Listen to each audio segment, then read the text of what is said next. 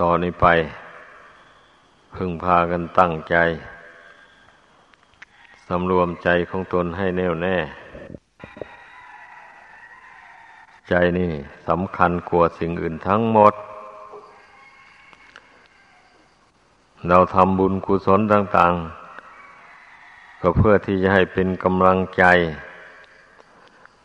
ต่อสู้กับกิเลสตัณหาอันมันพาท่องเที่ยวเกิดแก่เจ็บตายอยู่ในโลกนี้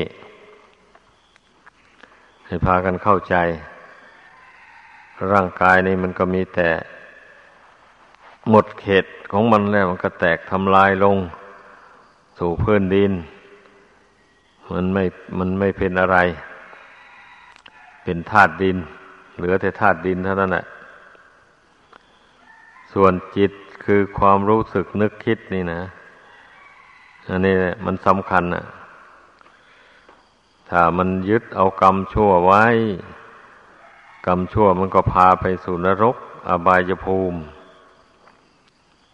ถ้ามันยึดเอากรรมดีไว้กรรมดีมันก็นำไปสู่สุคติโลกสวรรค์ถ้ามันสั่งสมบุญกุศลให้เต็มแล้วก็ละบาปหมดบุญกุศลก็กำจัดอาสวะกิเลสให้หมดสิ้นไปจากดวงจิตนี้ดวงจิตนี้ก็เข้าสู่นิพพานก็เป็นอนุพ้นทุกข์โดยประการทั้งปวงไม่ต้องมาเวียนเกิดแก่เจ็บตายอยู่ในโลกนี้อีกการมาเกิดอยู่ในโลกนี่มันเป็นทุกข์มันทนได้ยากลำบาก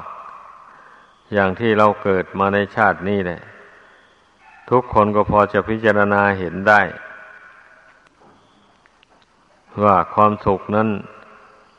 มีน้อยนิดเดียวความทุกข์นั้นมากมากจริงๆดังจะเห็นได้ว่าความทุกข์ประจำวันในเมื่อไม่มีอาหารหล่อเลี้ยงมันร่างกายนี่นะมันก็ย่อมกระวนกระวายแสดงถึงความมันเป็นทุกข์นั่นแหละเมื่อมีอาหารมาหล่อเลี้ยงมันแล้วมันก็จึงบรรเทาทุกข์อันนั้นลงไปได้เป็นนั้นเห็นได้ชัดๆเลยร่างกายอันนี้ถึงแม้จะบำรุงด้วยอาหารการบริโภคต่างๆเท่าไรก็ตามเมื่อถึงคราวมันจะวิบัติมาแล้วมันก็วิบัติไปไม่ได้อยู่ในบังคับบัญชาของผู้ใดนี่ทุกคนก็พอที่จะเห็นอยู่แล้วรู้อยู่แล้วคนอื่นที่ตายมาก็เยอะแยะที่ล่วงมาแล้วและกำลังตายอยู่ในปัจจุบันนี้ก็มีเมื่อเป็นเช่นนี้ก็จะต้องพยากรณ์ตัวเองได้แล้วว่าตัวเองก็ต้องตายเหมือนกันเมื่อหมดบุญเก่าลงไปแล้วร่างกายนี้ก็ตั้งอยู่ไม่ได้แม้จะมีอาหารการบริโภคมาหล่อเลี้ยงร่างกายนี้สักเท่าไรมันก็อยู่ไม่ได้มันรับประทานอาหารนี่ไม่ได้ซ้ำเลยไม่รู้จักรสชาติของอาหารซ้ำมาอันนี้แหละเราพิจารณาดูให้ดีเมื่อเราพิจารณาตรงตรงนี้แล้วมันก็จึงว่ามารวมอยู่ที่จิตแล้ววันนี้นะก็ร่างกายเห็นว่ามันเป็นอย่างนั้นแล้วปัญหามันจึงอยู่ที่จิตดวงนี้นั่นนะจิตดวงนี้มันเกิดอยู่ในท่ามกลางของไม่เที่ยงแล้วมันมีอวิชชาความไม่รู้โมหะความหลงตัณหาความทยานอยากติดสอยห้อยตามมาในภพในชาติที่ล่วงแล้วมา นี่แหละกิเลสตัณหาอวิชชาเหล่านี้แหละทำให้จิตนี่บังคับกายวาจาทำชั่วพูดชั่วบ้างทำดีบ้างพูดดีบ้างนี่มันก็เลยเป็นกรรมแบบนี้นะการกระทำนั่นนะกรรมดีกรรมชั่วเหล่านี้แหละแบบนี้อ้าวนำดวงจิตออกจากร่างนี้ไปเสวยสุขเสวยทุกข์ในภพน้อยภพใหญ่ต่อไปก็เป็นอยู่นี่แหละชีวิตนี่นะไม่มีความหมายอะไรที่เป็นแก่นสารเลยการท่องเที่ยวเกิดแก่เจ็บตายอยู่ในสงสารอันนี้นะถ้าจะมีความหมายก็มีความหมายเฉพาะบุคคลที่เบื่อทุกข์ในสงสารอันนี้แล้วก็ตั้งใจสร้างบุญบารมีไปอาศัยร่างกายอันไม่เที่ยงนี้แหละสร้างไปมันไม่เที่ยงก็จริงแต่มันก็ยังเปิดโอกาสให้ทำคุณงามความดีได้อยู่อาศัยบุญเก่านั่นแหละผู้ใดสร้างบุญกุศลมาแต่ก่อนน้อยเกิดมาไม่ทันไรก็ตายเสียแล้วไม่ทันได้สร้างบุญบารมีอะไรเลยเช่นนี้เราก็เห็นกันอยู่ดาษตื่นไม่ใช่เหรอนี่อย่าไปเข้าใจว่ามันตายเพราะอย่างอื่นเราต้องเชื่อพระปัญญาตรัสรู้ของพระพุทธเจ้ามันตายเพราะมันหมดบุญเก่าถ้าบุญยังเหลืออยู่ไม่ตายคนเรานะบุญอุปถัมภ์บำรุงรักษาไว้ไม่มีภัยอันตรายใดมาก้ำกายเหตุที่มันตายเนี่ยเพราะหมดบุญหมดบุญแล้วก็หมดอำนาจวาสนาก็ลงแตกดับทำลายไปเท่านั้นเองร่างกายนี่นะดังนั้นแหละถึงแม้ร่างกายนี่มันจะไม่เที่ยงแต่เราก็อาศัยบุญกุศลอุปถัมภ์บำรุงไว้แล้วก็ตั้งอกตั้งใจทำความเพียรพยายามชำระจิตใจนี่ให้มันผ่องใสสะอาดไปให้ความยินดียินร้ายระงับดับไปให้มันยังเหลือแต่ความรู้สึกเป็นกลางโยเรียกว่าทำจิตให้เป็นกลางต่อโลกสันนิบาตอันนี้แหละโดยเฉพาะก็ต่อขันธ์ห้านี้เองเนี่ยเพราะขันธ์ห้านี้จิตอาศัยอยู่ใกล้ชิดถ้าวางอุเบกขาต่อขันธ์ห้านี้ไม่ได้ก็วางอุเบกขาต่อสิ่งแวดล้อมภายนอกไม่ได้เช่นเดียวกันดังนั้นพระพุทธเจ้าจึงสอนในภาวนานั่นแหละเพราะว่าจิตใจมันพลิกไปพลิกมากลับกอกอยู่เรื่อยไปไม่อยู่คงที่ได้วันนี้การภาวนานี่ช่วยให้จิตนั้นอยู่เป็นหนึ่งอยู่ได้สงบระงับอยู่ได้ไม่สร้างปัญหาให้เกิดมีขึ้นแก่ตนของตนนี่ให้พากันพิจารณามันเห็นคุณค่าของการไหว้พระนั่งสมาธิภาวนามันเป็นอุบายขจัดกิเลสตัณหาออกไปจากจิตใจทีละน้อยละน้อยเพราะว่าผู้ที่มีวาสนาบารมีไม่แก่กล้าเต็มที่แล้วแล้วจะไปกำจัดกิเลสให้หมดสิ้นไปทีเดียวไม่ได้นั่นแหละจึงต้องอาศัยความอดความเพียรพยายามละกิเลสนี้ไปทีละน้อยละน้อยไปแต่เมื่อเราเพียรพยายามไม่ท้อถอยมันก็หมดไปเองมันแหละกิเลสตัณหาเมื่อเพียรละมันไปนั่นแหละเพราะฉะนั้นน่ะอย่าพากันนิ่งนอนใจเราได้เกิดมาเป็นมนุษย์ได้มาพบพระพุทธศาสนาอันประเสริฐนี้แล้วพระพุทธเจ้าทรงชี้หนทางข้อปฏิบัติสำหรับนำดวงจิตตรงนี้ให้ พ้นจากทุกข์ภัยในสงสารไปได้พระองค์แสดงไว้ดีแล้วแล้วก็เป็นไปได้ตามเป้าหมายจริงๆถ้าบุคคลตั้งใจประพฤติปฏิบัติตามจริงๆอันข้อนี้นะมันก็รู้ได้โดยตนเองแหละแล้วก็สังเกตเห็นผู้อื่นได้บ้าง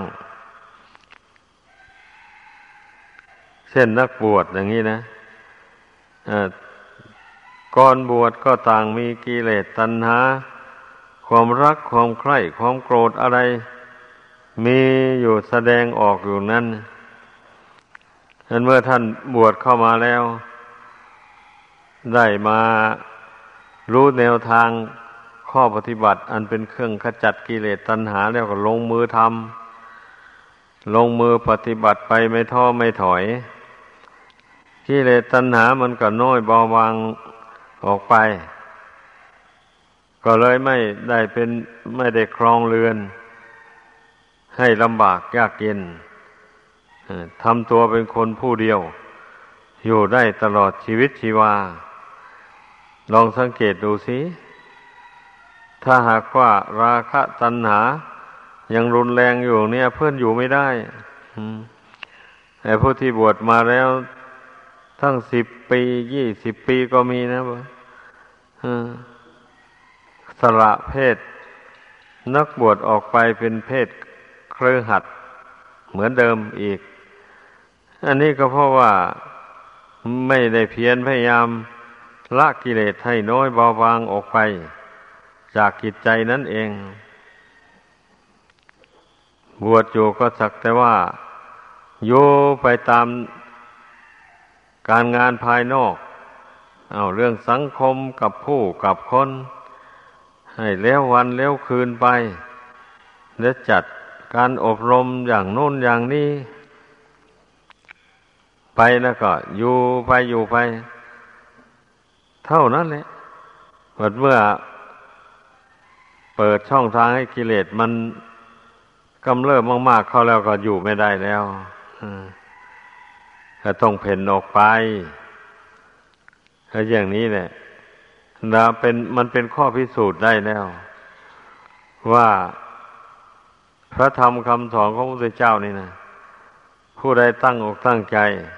ปฏิบัติตามจริงๆแล้วมันย่อมเห็นผลประจักษ์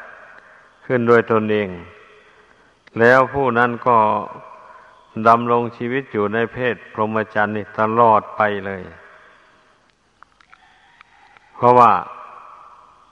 เห็นหนทางแห่งความสุขความสงบแล้วนี่แล้วจะดิ้นออกไปหาความทุกข์ทำไมอ่ะบัดนี้มันได้รับความสุขความสงบใจแล้วอยู่ในเพศบรรพชิตเนี่ยเมื่อเป็นเช่นนี้ใครมันก็ไม่ออกกระโดดออกไปหากองทุกข์แล้วอ่าไอ้ที่มันกระโดดออกไปนั่นก็อย่างที่ว่ามาแล้วนั่นแหละมันประมาทไม่ทำความเพียรไม่พยายามละกิเลสออกจากจิตใจเมื่อกิเลสกำเริบขึ้นมาก็ปล่อยมันกำเริบไปเรื่อยๆไปอย่างนี้นะไม่เพียรข่มใจละมันไม่ใช้ปัญญาสอนจิตให้จิตนี่ได้เห็นโทษของกิเลสตัณหานั้นละความเพียรเสียเช่นนี้มันจะไปอยู่ในเพศพรหมจรรย์ได้อย่างไรอ่ะนั่นแหละมันก็ต้องกระโดดออกไปนอนแช่อยู่กองกิเลสครองเรือนอยู่นั่นแหละแม้จะทุกข์ยากลำบากอย่างไรมันก็ต้องสู้ทนอดกั้นอยู่นั่นเพราะว่าไม่มีทางออกแล้วทีแรกก็ตนเดินทางไปถึงที่สุดแล้วสุดทางแล้วเพราะการเป็นนักบวชนี่การดำรงชีวิตเป็นนักบวชนี่นะมันเป็นทางอันสุดลงตรงนี้ผู้ใดที่จะแสวงหาทางพ้นทุกข์นอกจากความเป็นนักบวชนี่ ให้ได้พ้นทุกข์ไปตามเป้าหมายยากเต็มทีเป็นคฤหัสถ์นี่ก็ต้องนานการสั่งสมบุญบารมีนะเพราะว่ามันไม่มีโอกาสที่จะได้บำเพ็ญเพียรทางจิตใจติดต่อกันเหมือนอย่างนักบวชธุรกิจการงานมันมากเหลือเกินมันรัดตัวก็ปล่อยให้เปิดโอกาสให้จิตมันไปปรุงแต่งคิดอ่านการงานต่างๆภายนอกนุ่นมากมายอันที่จะมาคิดในทางศีลทางธรรมคิดปรงวางขันธ์ห้าธาตุสี่อันนี้มันน้อยเต็มทีแล้วเพราะว่างานการทำมาหาเลี้ยงชีพเนี่ยมันยุ่งยากลำบากเหลือเกินนี่แหละฉะนั้นผู้เป็นคฤหัสถ์เนี่ยจึงต้องอาศัยเวลานานนะกลัวจะพ้นทุกข์ไปได้เกิดมาแต่ละชาติมาได้สร้างบุญกุศลก็ได้เพียงเล็กๆน้อยๆปล่อยเวลาให้ไปคุกคีอยู่กับการทำงานทำมาหาเลี้ยงชีพน้นมากต่อมากลองคิดดูให้ดีผู้เป็นนักบวชนี่มีชีวิตเป็นอยู่กับผู้อื่นเช่นนี้มันถึงมีได้มันได้มีโอกาสทำความเพียรติดต่อกันละอาสวะกิเลสตัณหาให้น้อยเบาบางไปได้ดีกว่าผู้ครองเรือนมันเป็นอย่างนั้นดังนั้นเราทุกคนที่ได้มาบวชมาแล้วอย่างนี้นะก็ให้ถือว่าเรามีบุญมากถ้าบุญไม่มากมาบวชไม่ได้อย่างนั้นแต่ว่าบุญมากก็จริงดอกแต่มันยังไม่เต็มเมื่อบุญมันยังไม่เต็มกิเลสมันก็แทรกอยู่มันก็มีอยู่อย่างนั้นแหละเราก็อาศัยบุญเก่าบ้างบุญใหม่บ้างสมทบกันเข้าเป็นกำลังใจต่อสู้กับกิเลสดังกล่าวมาแล้วนะนะคนไม่มีบุญคุณเป็นกำลังใจจะต่อสู้กับอำนาจของกิเลสไม่ได้นั่นแหละให้สังเกตดูคนที่ต่อสู้กับกิเลสได้เราจะเห็นได้ผู้ที่มีความเพียรนั่นแหละเพียรเดินจงกรมเพียรนั่งสมาธิเพียรสำรวมกายวาจาใจสำรวมตาหูจมูกลิ้นกายใจไม่ให้มันยินดียินร้ายไปตามอารมณ์ที่น่ายินดียินร้ายต่างๆในโลกนั่นเรียกว่าผู้ที่มีกำลังใจอาศัยบุญคุณเป็นกำลังใจมันถึงบำเพ็ญเพียรไม่เกียจคร้านไอ้คนมีบุญน้อยไอ้การนับถือเคารพนับถือคุณพระรัตนกรัยก็น้อยอันใดก็น้อยอย่างนี้แล้วกำลังใจมันก็น้อยอ่อนแอ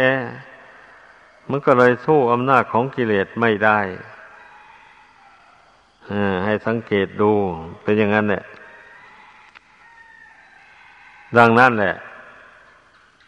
การเจริญสมถะพระพุทธเจ้าจึงได้ทรงสอนให้นึกถึงบุญถึงคุณอย่างในอนุสติสิบอย่างนี้มันก็เป็นสมถะกรรมฐานหมวดหนึ่งพยายามระลึกถึงคุณพระพุทธเจ้าพระธรรมพระสงฆ์ระลึกถึงศีลบ่อยๆระลึกถึงทานการบริจาคบ่อยๆหมายความว่าระลึกจนว่าใจสงบลงแล้วนะเพ่งแต่ว่ามันก็ไม่จำเป็นต้องไประลึกทุกข้อไปตลอดหรอกหมายความว่าเรากำหนดเอาข้อใดข้อหนึ่งได้แล้วก็เพ่ง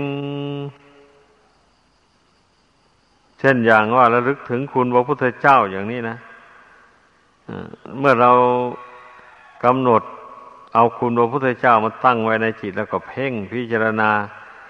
โอ้พระพุทธเจ้านั้นเป็นผู้วิเศษอย่างนั้นอย่างนี้หนอ พระองค์จึงได้มีกิตติคุณระบืออยู่ในโลกนี้ไม่แต่มนุษย์นับถือแม้แต่เทวดาอินพรหมก็ยังนิยมนับถือ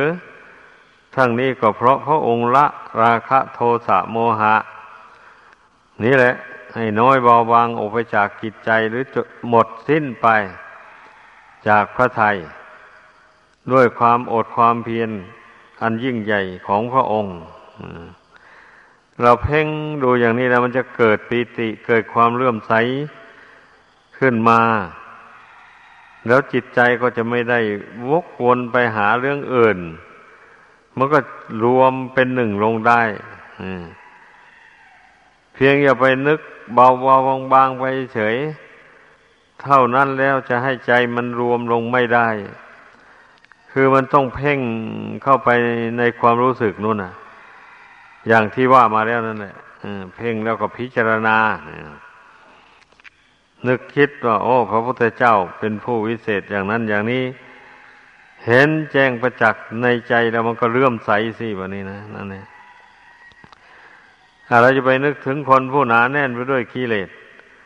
ให้เกิดความสบายใจไม่มีไม่มีทาง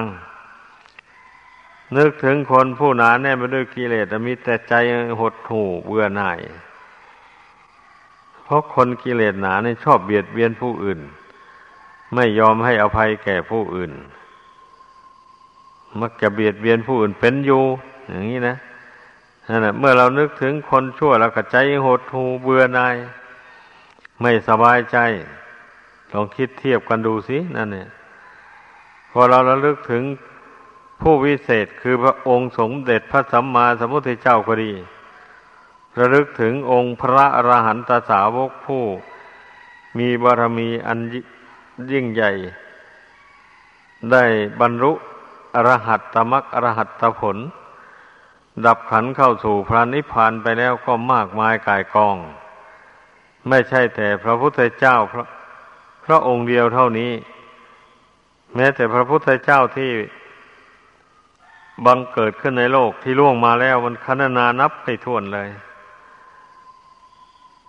ท่านก็ดับขันธ์เข้าสู่พระนิพพานไปหมดแล้ว